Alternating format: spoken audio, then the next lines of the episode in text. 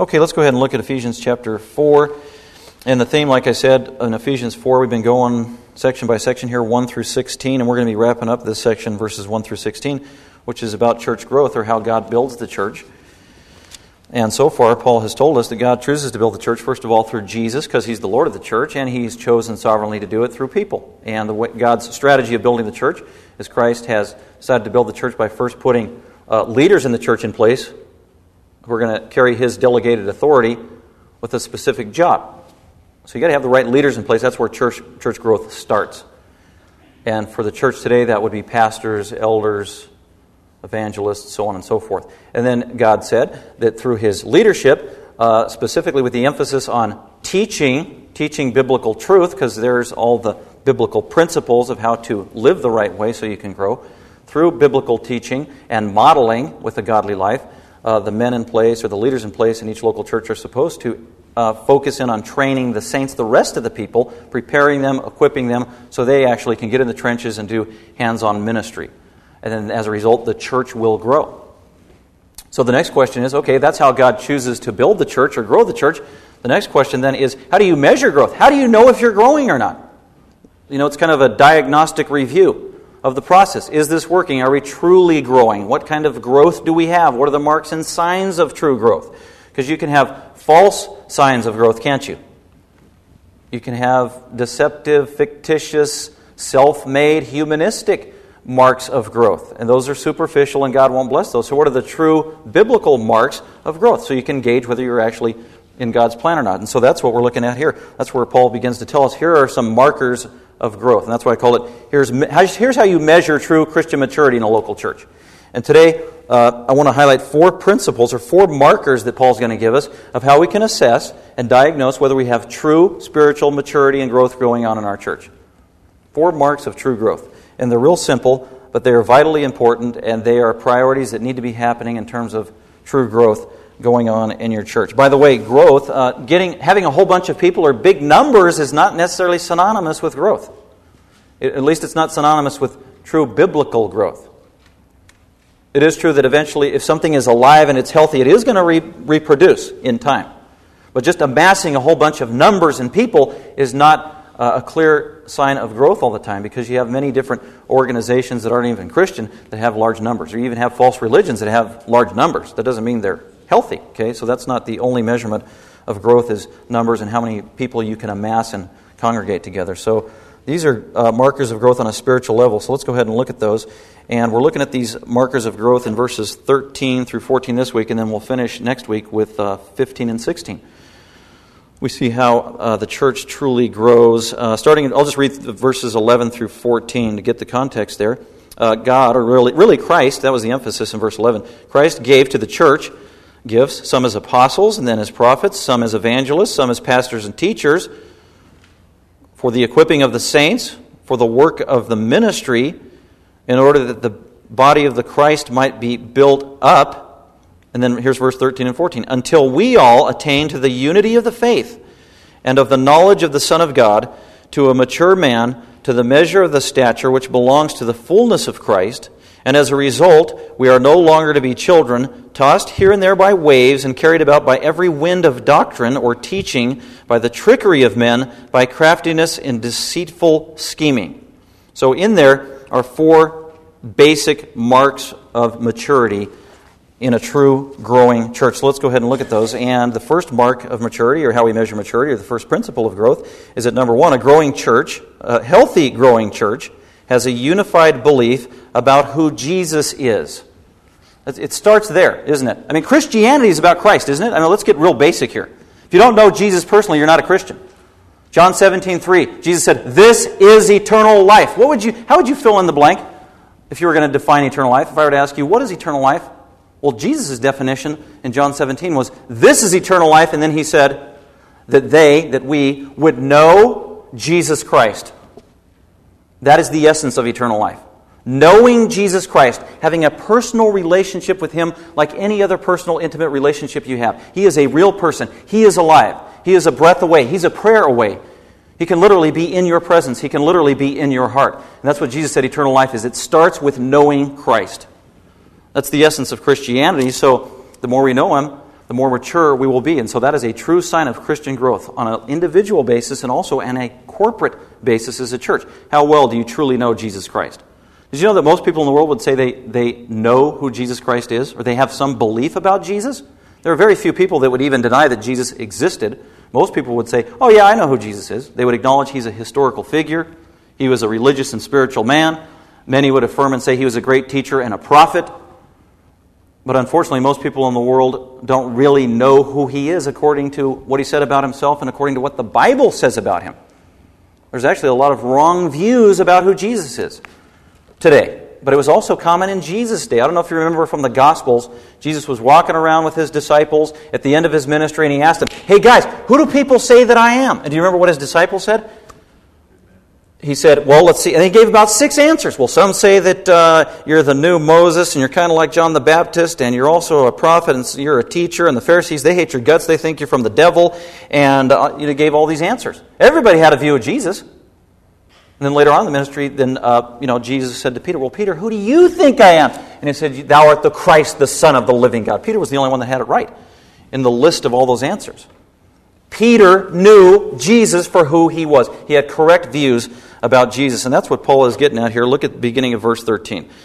We want to have uh, godly leaders in the church who will adequately train the saints of the ministry. And as they're doing the ministry, the church is going to grow. And as a result, here are some results we're going to see. Verse 13. What is the first result of a growing, healthy church? Until we all, that's every Christian in that local church, all of us, and the emphasis here is on uh, a corporate body, not on individualism.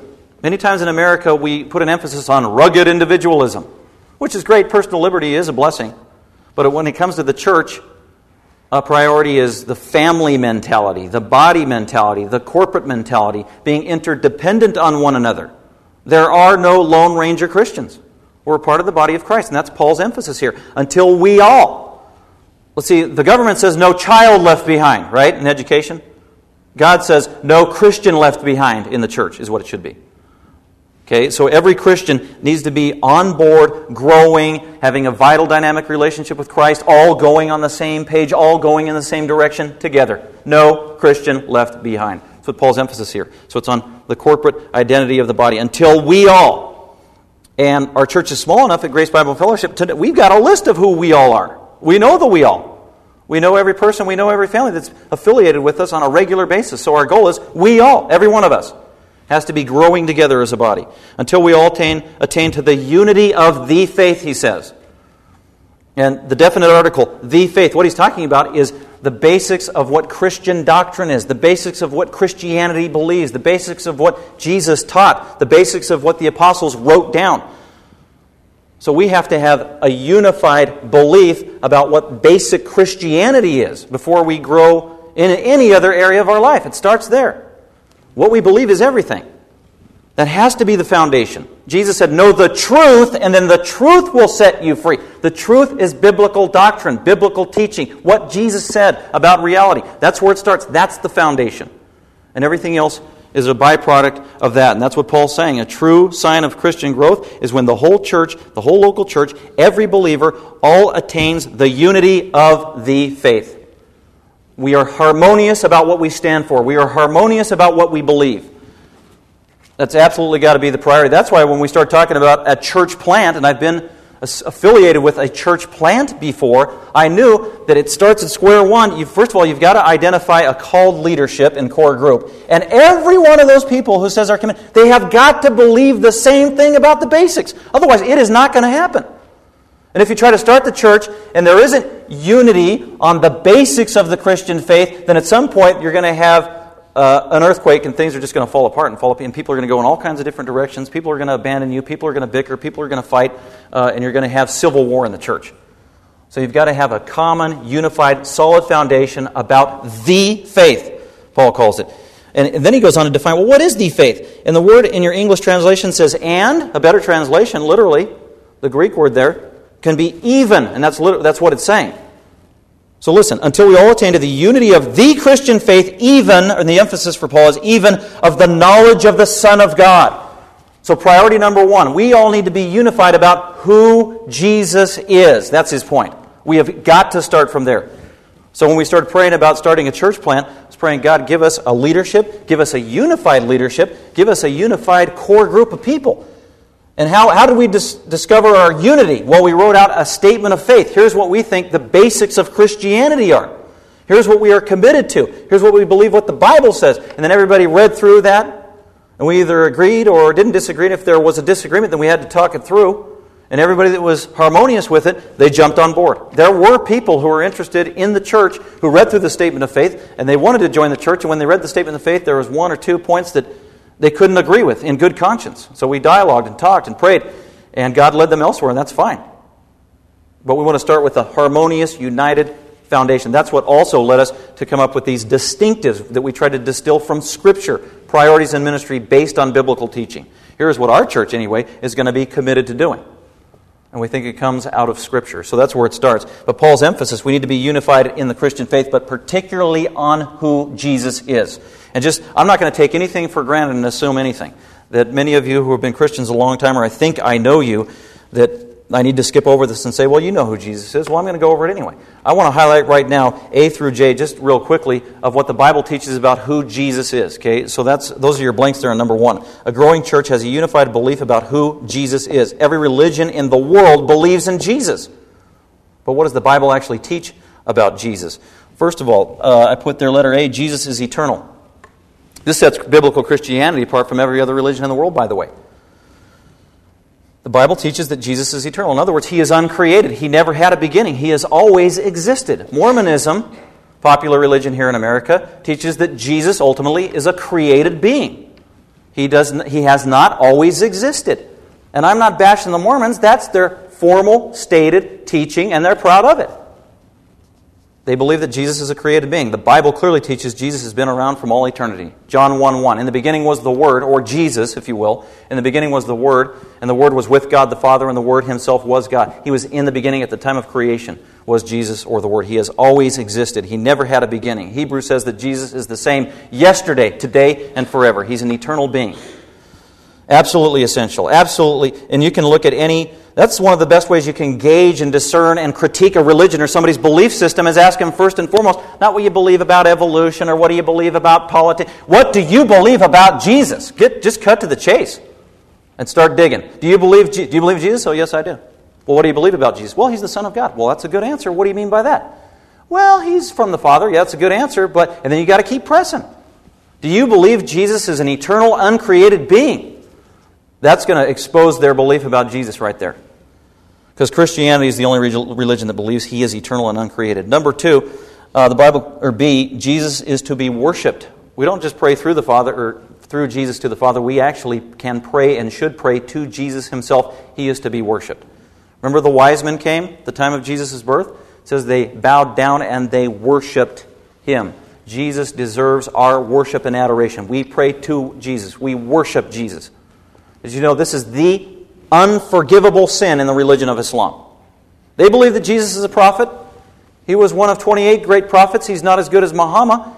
Muhammad, he's not as good as Allah, obviously, because Allah is God. Jesus is not God according to Islam. But if you believe that Jesus can be worshiped, you are committing the greatest sin in Islam. And yet the Bible commands us that's the greatest act of worship that we're supposed to do is worship the Lord Jesus Christ because he is worthy. Uh, letter C. The Bible says that Jesus is the creator. He made all things. He's not just a created being. This sets us apart from religions like the Jehovah's Witnesses, who say they believe in Jesus. They believe that Jesus is the Son of God, but if you were to ask them, did Jesus create all things, they would have to tell you, no, he didn't. The Bible says Jesus created all things. All things came into being by him, and apart from him, nothing came into being that has come into being, says John 1 3. The world was made by him, says John 1 10. Colossians chapter 1 says he brought everything into existence by the word of his power. Jesus is the creator. He created with the Father and the Spirit. Number D, or letter D, Jesus is the judge. That's what John chapter 5 says. The end of the age, the Father will judge no one, but the Father has entrusted all judgment to the Son by virtue of the fact that he overcame death by resurrection, and he is now King of kings and Lord of lords, and will judge every soul. Every knee must bow to the Lord Jesus Christ someday. So he is ultimate judge. E, Jesus is Yahweh, YHWH. That's the Old Testament Hebrew word for God. YHWH. Yahweh. That was God's personal name. Well, kind of interesting. The writers in the New Testament, like the Apostle Paul, when they started writing in Greek, they translated the Hebrew into Greek. They translated Yahweh and gave it the word Lord. So they, they were literally calling Jesus Lord, which meant they were calling Jesus Yahweh, God. So they were saying the same Yahweh that was alive in the Old Testament is Jesus in a human body. Jesus is the Yahweh of the Old Testament. Unbelievable, rare view. Uh, an Orthodox Jew would find that blasphemous, but that's what the Bible teaches. Uh, letter F Jesus is infinite in all of his characteristics. He is eternal, he knows everything, he is all powerful. Everything that's true about God is true about Jesus. He is infinite in his being and in his attributes. That sets him apart, the Jesus we believe in. Letter G Jesus is sinless, lived a perfect life. He never sinned. And he is our model of holiness. Jesus is perfect holiness. H, Jesus is equal to the Father and the Spirit. Jesus is not the Father. Jesus is not the Holy Spirit. But he is one and equal with the Holy Spirit and the Father. They have all three, as persons, existed for all eternity together, but as separate persons, but equal, and the three of them make up the one God. Well, I don't understand that. Well, neither do I. It's a mystery, it's a miracle. God is infinite, I am finite, God is perfect, I am sinful. His thoughts are greater than my thoughts, but all I know, that's what the Bible teaches about who Jesus really is. We call that the Trinity. And then letter I, Jesus is the only way to heaven. Boy, people don't like this today, especially in America. In our pluralistic society, right? People want to say, oh, there's many different ways, to each his own, many paths to the same road. Well, Jesus didn't say that. John 14, 6, he said, I am the way, the truth, and the life. No one gets to the Father in heaven except through me. That was exclusivism. That hurt people's feelings. That made people mad. That made the Jews of his day pick up stones to stone him to death and try to kill him. And ultimately, that's why they killed him. They executed and crucified and killed him because of who he said he was. Jesus is the only way to heaven. That's what he said. There's only one name under heaven by which men can call upon to be saved, says the book of Acts. The Apostle Peter. And then finally, because of all of these things, this is just a summary statement, uh, letter J. Jesus is God. Jesus is deity. Jesus is Almighty, eternal, infinite God. And I'm just telling you, if you believe that about Jesus, that sets you apart pretty much from the rest of the world. You have a unique view about Jesus, but it is the biblical view. And that's where our unity needs to start and what we believe about who Jesus is. Let's go on to Paul's second point of how we measure maturity in a church, and that's number two, and that is a growing church has corporate maturity. Corporate means the group, not just as opposed to individuals, but the group together. We grow together. We don't just have individual growth, we, have, we grow together. Corporate growth, corporate maturity, he says there in verse 13, uh, until we all attain to the unity of faith, even of the knowledge of the Son of God. And then his next point, another marker, is to a mature man. That as a local church, we, we, we want to become a mature person, a mature body, a mature man. He uses the word man metaphorically, and he's just talking about a body of believers. And the emphasis here for the Apostle Paul, the emphasis is on the word man, the fact that it is singular. Isn't that interesting? He's talking about a group of people, yet he refers it to it in the singular. So he's emphasizing corporate solidarity, corporate unity. That is a sign of maturity in the local church. If your church body gets along and you are mature as a body, as a whole, as an entity together, as opposed to a church that is made up of a whole bunch of individual cliques and factions and infighting and troublemakers and gossips and people who don't like each other and a little civil war in your own little church. That's a sign of immaturity. And who was the greatest example of immaturity in the New Testament churches that Paul had to deal with? Well, you'd have to say the Corinthians, probably, right? They were. They were very immature. They were Christians. Paul loved them. They believed in God, but they were very spiritually immature. And in the first three chapters of Corinthians, Paul he just rebukes them for three chapters because they're being carnal, they are being selfish, they are being spiritually immature. And the reason is, he says, is because they have cliques, they have factions. They're not growing together. They're on an individual basis. Me and I is more important than us and we. So as a result, you didn't have unity. You didn't have, and if you don't have unity, you're not going to have growth and harmony and maturity as a Christian. So that's Paul's emphasis here is on corporate unity together. I do want to look at one verse. This was a theme, by the way, that Paul addressed in every one of his epistles, where he was trying to emphasize true unity in the body. And that one of the greatest sins that Paul saw as a danger to the church was division, schisms, cliques, infighting, personality cults. It was dangerous. It's devastating to a church.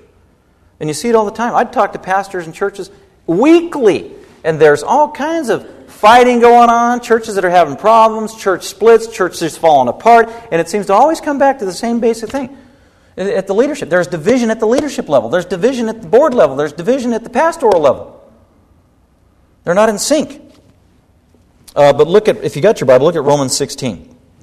Just this one verse talking about the importance of guarding against divisive people or schisms or cliques in the church and how uh, dangerous it can be. Paul took it very seriously. It's one of the greatest sins that he wanted to guard against. And he says in Romans 16, uh, verse 17, he says, Now I urge you, brethren, this is a command, really, an apostolic appeal. In other words, he's saying this is a priority, people. I've written this whole, whole epistle. Now I want you to remember this as I close. Make this a priority. Keep your eye on. That literally, put a boundary on, highlight, mark out a line of demarcation very clearly. Is what he said. That's what the literal Greek, Greek language is saying. Keep your eye. Mark out who? Those who cause dissensions. Focus in, zero in, highlight that, highlight the troublemakers. In other words, know who they are. And he's giving a warning. Keep your eye on those who cause dissensions and hindrances con- contrary to the teaching which you learned, and turn away from them. These are people who are probably not Christians, uh, who are probably actually uh, wolves amongst the sheep. And the way they exhibit their ungodly behavior is by their divisive attitude. They are not harmonious. They don't seek to be a peacemaker. We need to be a peacemaker. Even though we don't agree with everybody all the time or because we live among others as sinners, we need to be gracious and constantly being seek, uh, peacemakers. These people, they aren't interested in peace. They're interested in their way. That's it. That's what Paul's saying. You gotta, boy, you gotta watch out for those kind of people. Uh, verse 18, for such men, they're slaves. What are they slaves of? Well, not of the Lord Jesus Christ. That's why the implication is here. Uh, they're probably not believers. We don't know their hearts. We're only looking at their behavior. Not of the Lord Jesus Christ, but of their own appetite. See, it's, it's their own ego. It's just what they want. I want it this way. I want it done at this time. I want this agenda. Me, me, me. I, I, I. And that's how, those are the kind of people where you just bend over backwards to try to make peace and to a no avail, and that's when Paul says, you know what, highlight that person, stay away from that person, watch out for that person. If you touch him, you're just going to get bit and you're going to get in trouble. So um, you've got to be very wise and cautious in dealing with those people. Hence, his point is a true, growing, mature church has corporate maturity, and the greatest sign of corporate maturity really is unity. Unity and peace. A bunch of peacemakers, a bunch of sinful, hard headed peacemakers pursuing peace with one another, growing in the grace of our Lord. That is a great sign of maturity in the church. So we're looking at uh, two signs so far is we believe the right things about who Jesus is, and we have corporate maturity, which shows itself in unity among the brethren. Number three, going back to Ephesians, what's another sign of maturity in your church? That is, a growing church fully represents what Jesus is like. How in the world is the, how in the world is the unbelieving world going to see what Jesus is like or know who Jesus is? Well, they got to look at something, don't they? What are, what are they going to look at to see what Jesus is like? Well, the only alternative is the unbelieving world is just going to have to look at Christians and the church to see what Jesus is like, right? Well, that can be a scary thing, right? Especially if we are immature and disobedient and not living a biblical life. But that is the visual aid that Jesus left behind on planet Earth so that people can get to know Him. It is the entity of the church. The church is the body of Christ. We are supposed to represent fully who Jesus is. Um, and that's what Paul says here. So if you're a mature church, a growing church, you're going to do just that. He says, until we all attain to the unity of the faith, even of the knowledge of the Son of God, and become a mature man corporately. And then the third one, to the measure of the stature which belongs to the fullness of Christ. Boy, that's a loaded sentence with a whole bunch of prepositional phrases.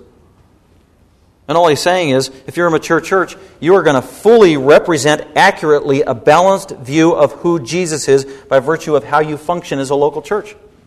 So that when somebody looks in your community and they look at you, they will see the true characteristics of what Jesus was like. So we just got to think well, what was Jesus like? What typified Jesus' ministry? What characterized the way he lived? And then you write those, and you consider those attributes, and then that's how you analyze your church. Are we reflecting properly what Jesus is like? Well, according to the Gospels, here's some of the things to keep in mind that Jesus is like. Jesus was holy, wasn't he? He took sin seriously. He He hated sin, he avoided sin, he rebuked sin. He himself was sinless, confronted sin.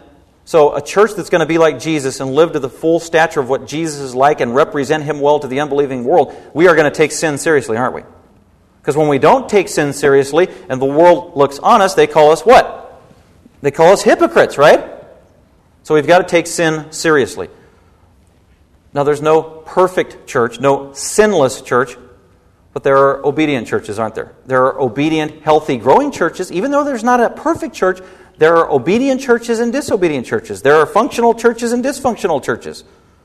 There are biblical churches and unbiblical churches.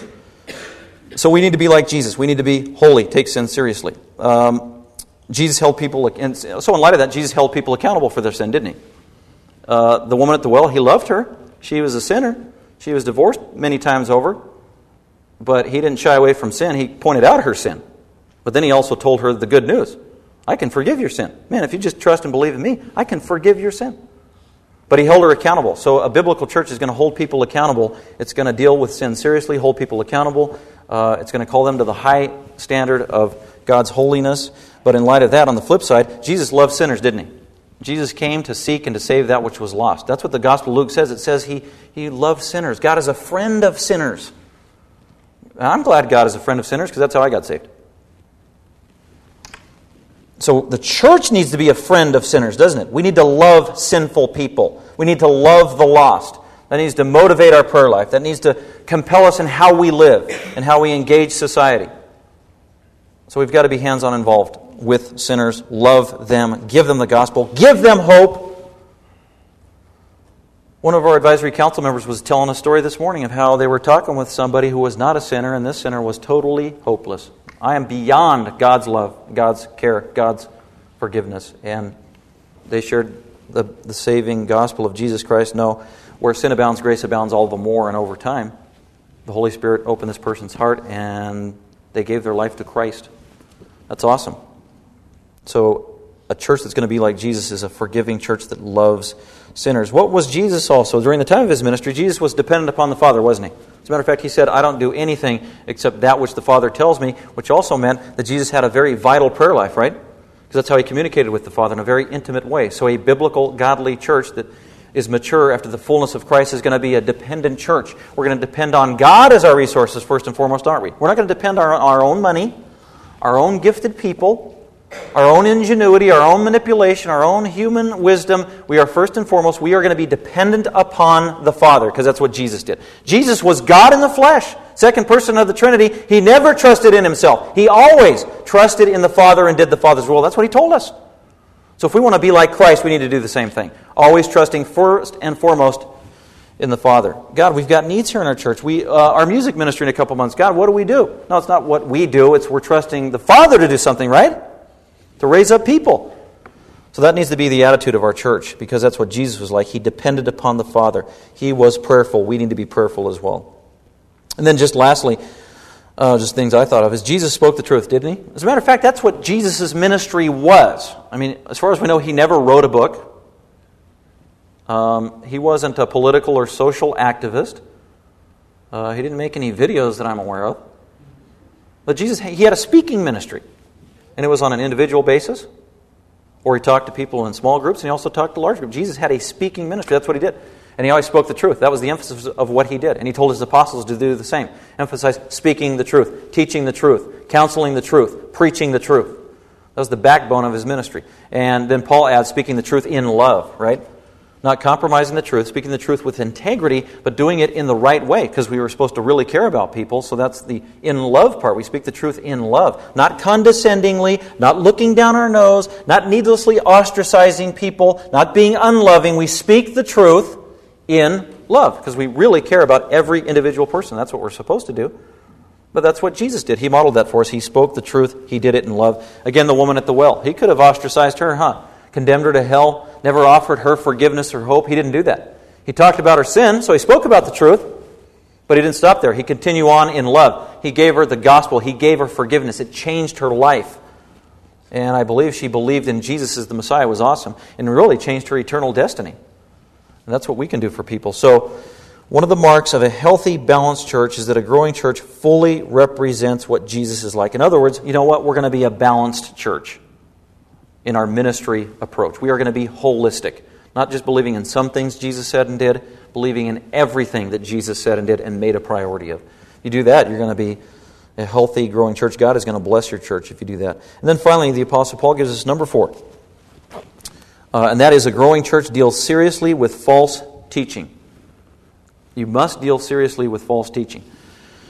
Uh, he goes on uh, in verse 14 as a result, another one of the results of true growth is we, are, we Christians are no longer to be children. Literally, Greek word nepios. You ever heard of nepotism? Things go on between the family. Nepios is just the Greek word for a little baby infant. It's an immature infant. It's a helpless infant. It is a young child that is naive, that is gullible, that is vulnerable. And they're vulnerable to being convinced, deceived, and persuaded in the wrong way. Children are like that, aren't they? You can get children to believe just about anything if you talk enough and say the right things. That's what he's saying. We can't be gullible, vulnerable, immature, undiscerning little babies in our faith. That is very dangerous. sign of maturity is growing out of that phase. So as a result, we're no longer nepios, little children that are, and here's the characteristics of them in terms of their thinking. They are tossed here and there by waves. That phrase right there, it's amazing. In the English translation, that's just one Greek word. Tossed here and there by waves. Six English words to translate this huge Greek word. That's literally, it's a nautical term. You're out on the sea, it's a storm, and you are being tossed all over the place. You are not in control. The boat is, the waves are. You are at the mercy of the weather. And you're being thrown all over the place. You're being thrown into confusion. You are getting dizzy. You are disoriented. You can't think straight. And that's the emphasis here. That is a child who's being pushed around in his thinking. He's not thinking straight, he's not thinking clearly. So we need to guard against that. As a result, we're no longer to be children tossed here and there by waves, and also, similar, carried about. Another Greek word, carried about. In other words, we're not in charge. Somebody else is dragging us along. We are a victim of somebody else's false teaching. We are a victim of somebody else's persuasive speech. And we don't have the discernment or the knowledge to know that we are being had. Carried about, notice, by what? By every wind of doctrine. The, the word literally is teaching by every wind of false teaching. So Paul is saying you've got to make a priority of guarding against false teaching. And I'm just telling you, in this day and age here in America, uh, especially in the Christian church, it is, it is not a good thing. It is not a happy thought to make a priority of guarding against false teaching. Because some people say, well, that's just too negative. That's not loving. That's not very appealing. Do you have to talk about those bad things? And I'm well, let's see. Did Jesus guard against false teaching? Did Jesus warn against false teaching? Did Jesus confront false teachers? Did Jesus expose false teachers? Did Jesus get angry with false teachers? Yes, yes, yes, yes, yes, yes. He did. Did the Apostle Paul? Yes. Peter? Yes. John? Yes. All the apostles. They made a priority of it. So if you want to be a healthy church, uh, we have got to guard our church, guard our saints, guard our mind from false teaching. Because that's how Satan works. Satan works primarily through false thinking, through false teaching. Satan is unseen, so how does he influence the world? It's through uh, thoughts and ideas and ideologies and our thinking and our thought life. That's how Satan works. Because he knows if I can get to somebody's mind, that will take care of their actions and their emotions as a result. That's what Hitler did, right? Just give me the minds of these 12 year olds and I'll have their life. And Saddam Hussein said the same thing. So the emphasis is on the mind, on what we think, on what we believe, and all the lies out there that can really hurt us. And they are assaulting the church. They are in the church. I just want to read two verses just to highlight that Jesus made this a priority in his ministry. Now, the leaders in the church are supposed to be shepherds, right? A shepherd is one who feeds the sheep, correct? And leads the sheep, but that is not all, right? A shepherd, a faithful shepherd, has to feed the sheep, lead the sheep, and what? protect the sheep, right? You have vicious, ravenous wolves out there, and lions and tigers and bears. Oh my, who want to eat the sheep. So the shepherd, he got to lay his life on the line. I think King David, when he was a boy, he was a shepherd, and didn't he beat up a bear or something like that? With a stick? Can you imagine him out there? Laying his life on the line, protecting the sheep. So that's just basic to church ministry. That is basic to church leadership. Um, and I just want to read a verse from Jesus, and if you can go there, if you got your Bible, look at Matthew chapter 7. So there was this constant, ongoing warning ministry that Jesus had, a protective ministry. And it was against false teachers and false teaching. So, starting in Matthew chapter 7, verse 1, uh, and here's that world famous verse that Jesus said, Do not judge, lest ye be judged. Now, that, that's true, but it can be taken out of context. Jesus was saying, Do not judge about specific things. And the main thing he was emphasizing there is, Do not judge another person's motives or heart, because we can't do that, only God can. But we can judge and discern people's actions, can't we? And their words, because that's objective data. And so that's why in the same chapter where Jesus says, don't judge, he says in verse 13, we need to judge. We need to be discerning. We need to watch out. We need to be aware. We need to scrutinize. So look at verse 13. Or no, uh, verse 15. Here's a warning. Jesus said, Beware of false prophets. That's people who teach false religious things. Beware. Watch out. Jesus just assumed false teachers are going to be around. They're going to be teaching false things. Uh, beware of false prophets who come to you, notice, in sheep's clothing. They look like sheep. They look like believers. They look like Christians. It's purposeful. They're hiding. They're being deceitful. They're trying to trick you. Oh, this can't be going on in our church. This can't be going on in the Christian. Yeah, it's been going on for 2,000 years. It's going on in Jesus' day. Watch out, it's going to happen. They're not walking around with the red tail and uh, horns in their head, obvious, blatantly. They are disguised. They look like Christians. They sound like Christians. They quote the Bible, but inwardly, notice where their heart is. They're ravenous wolves. Well, how can we find out who they are? Well, verse 16, you will know them by their fruits. Notice the fruit of their life. That's their words, which we uh, test against Scripture, and their actions. You judge them, you scrutinize them against Jesus' word. You don't judge their motives, we don't know their motives. All we have to look at is the objective data. You will know them by their fruits. Grapes are not gathered from thorn bushes, nor figs from thistles, are they? Even so, every good tree bears good fruit, but the bad tree bears bad fruit. A good tree cannot produce bad fruit, nor can a bad tree produce good fruit. Every tree that does not bear good fruit is cut down and thrown into the fire. He's talking about people here, false teachers. Verse 20, so then you will know them by their fruits. Man, listen to this, verse 21. Not everyone who says to me on that day, that's the judgment day. Not everyone who says to me on judgment day, Lord, Lord, did we not prophesy in your name, and in your name cast out demons, and in your name Oh, many will say to me on that day, Lord, Lord, did we not prophesy in your name, and in your name cast out demons, and in your name perform many miracles? And then I will declare to some of those people, I never knew you. I never had a personal relationship with you in life. It was all just professed words, it was meaningless. So there's a lot of self deceived and deceived people who think they are believers and know Jesus, and they don't, according to what Jesus says here. This is going to happen. And then he's going to say to them, Depart from me, you who practice lawlessness or sin. Therefore, everyone who hears these words of mine, Jesus said, and acts upon them, may be compared to a wise man who built his house upon a rock. So the key is following what Jesus said and his word. That's how we discern deception and false teaching out there. You have to compare everything through Jesus' word, which is actually the Bible, biblical truth. That is our guide. Now, I could go on, uh, but I'm not going to. Um, in, well, yeah, I will, sorry, because I got another minute. I just want to read. Here's the Apostle Paul in Acts chapter 20, basically doing the same thing. He is warning the church, because Paul was a pastor, he was an apostle, he trained elders in every local church. At, he planted a church in the city of Ephesus. He was there for over three years. He raised up this church. He trained up leadership in the church. He trained up elders in the church, a plurality of them. And then it was time for him to leave, and he thought, I may never be back at this church at Ephesus anymore. I love you people. I spent three years with you. And they all hugged and they kissed and they cried like we're going to do with the Highness coming up here in the next 60 days. And Paul gave them a final exhortation and warning. He said a lot of things, but listen to what he says. And these are the pastors he's talking about, the advisory council of the church of Ephesus. Listen to Paul's uh, parting words. Uh, Acts 20, verse 17. From the city of Miletus, the Apostle Paul went to Ephesus, and he called to him the advisory council of the church of Ephesus. Then he starts talking to him. And then look at verse 28. He says, K men, K pastors, K elders, be on guard for yourselves and for all of your sheep, among which the Holy Spirit has made you an overseer and you are to shepherd the church of God, which God has purchased with his own blood. And I know, no, notice, how do we shepherd? How do we guard? What do we need to be on guard for? What do we need to be looking out for? This is a warning. Because I know that after my departure, when I leave, savage wolves will come in to the church, not sparing the flock. Savage, ravenous, voracious wolves. These are people are going to enter into the church and they're going to try to shred the sheep to pieces. How? With false teaching. That's what Paul's saying. He's taking it seriously. And then he says, uh, not sparing the flock, verse 30, and from among, and it gets worse. from among your own selves, from within your own congregation. So the first attack was from without. Now it's actually going to happen from within. In verse 30. And from among your own selves, men will arise. Notice what they do speaking perverse things. That's just talking about false doctrine. They are undermining biblical truth.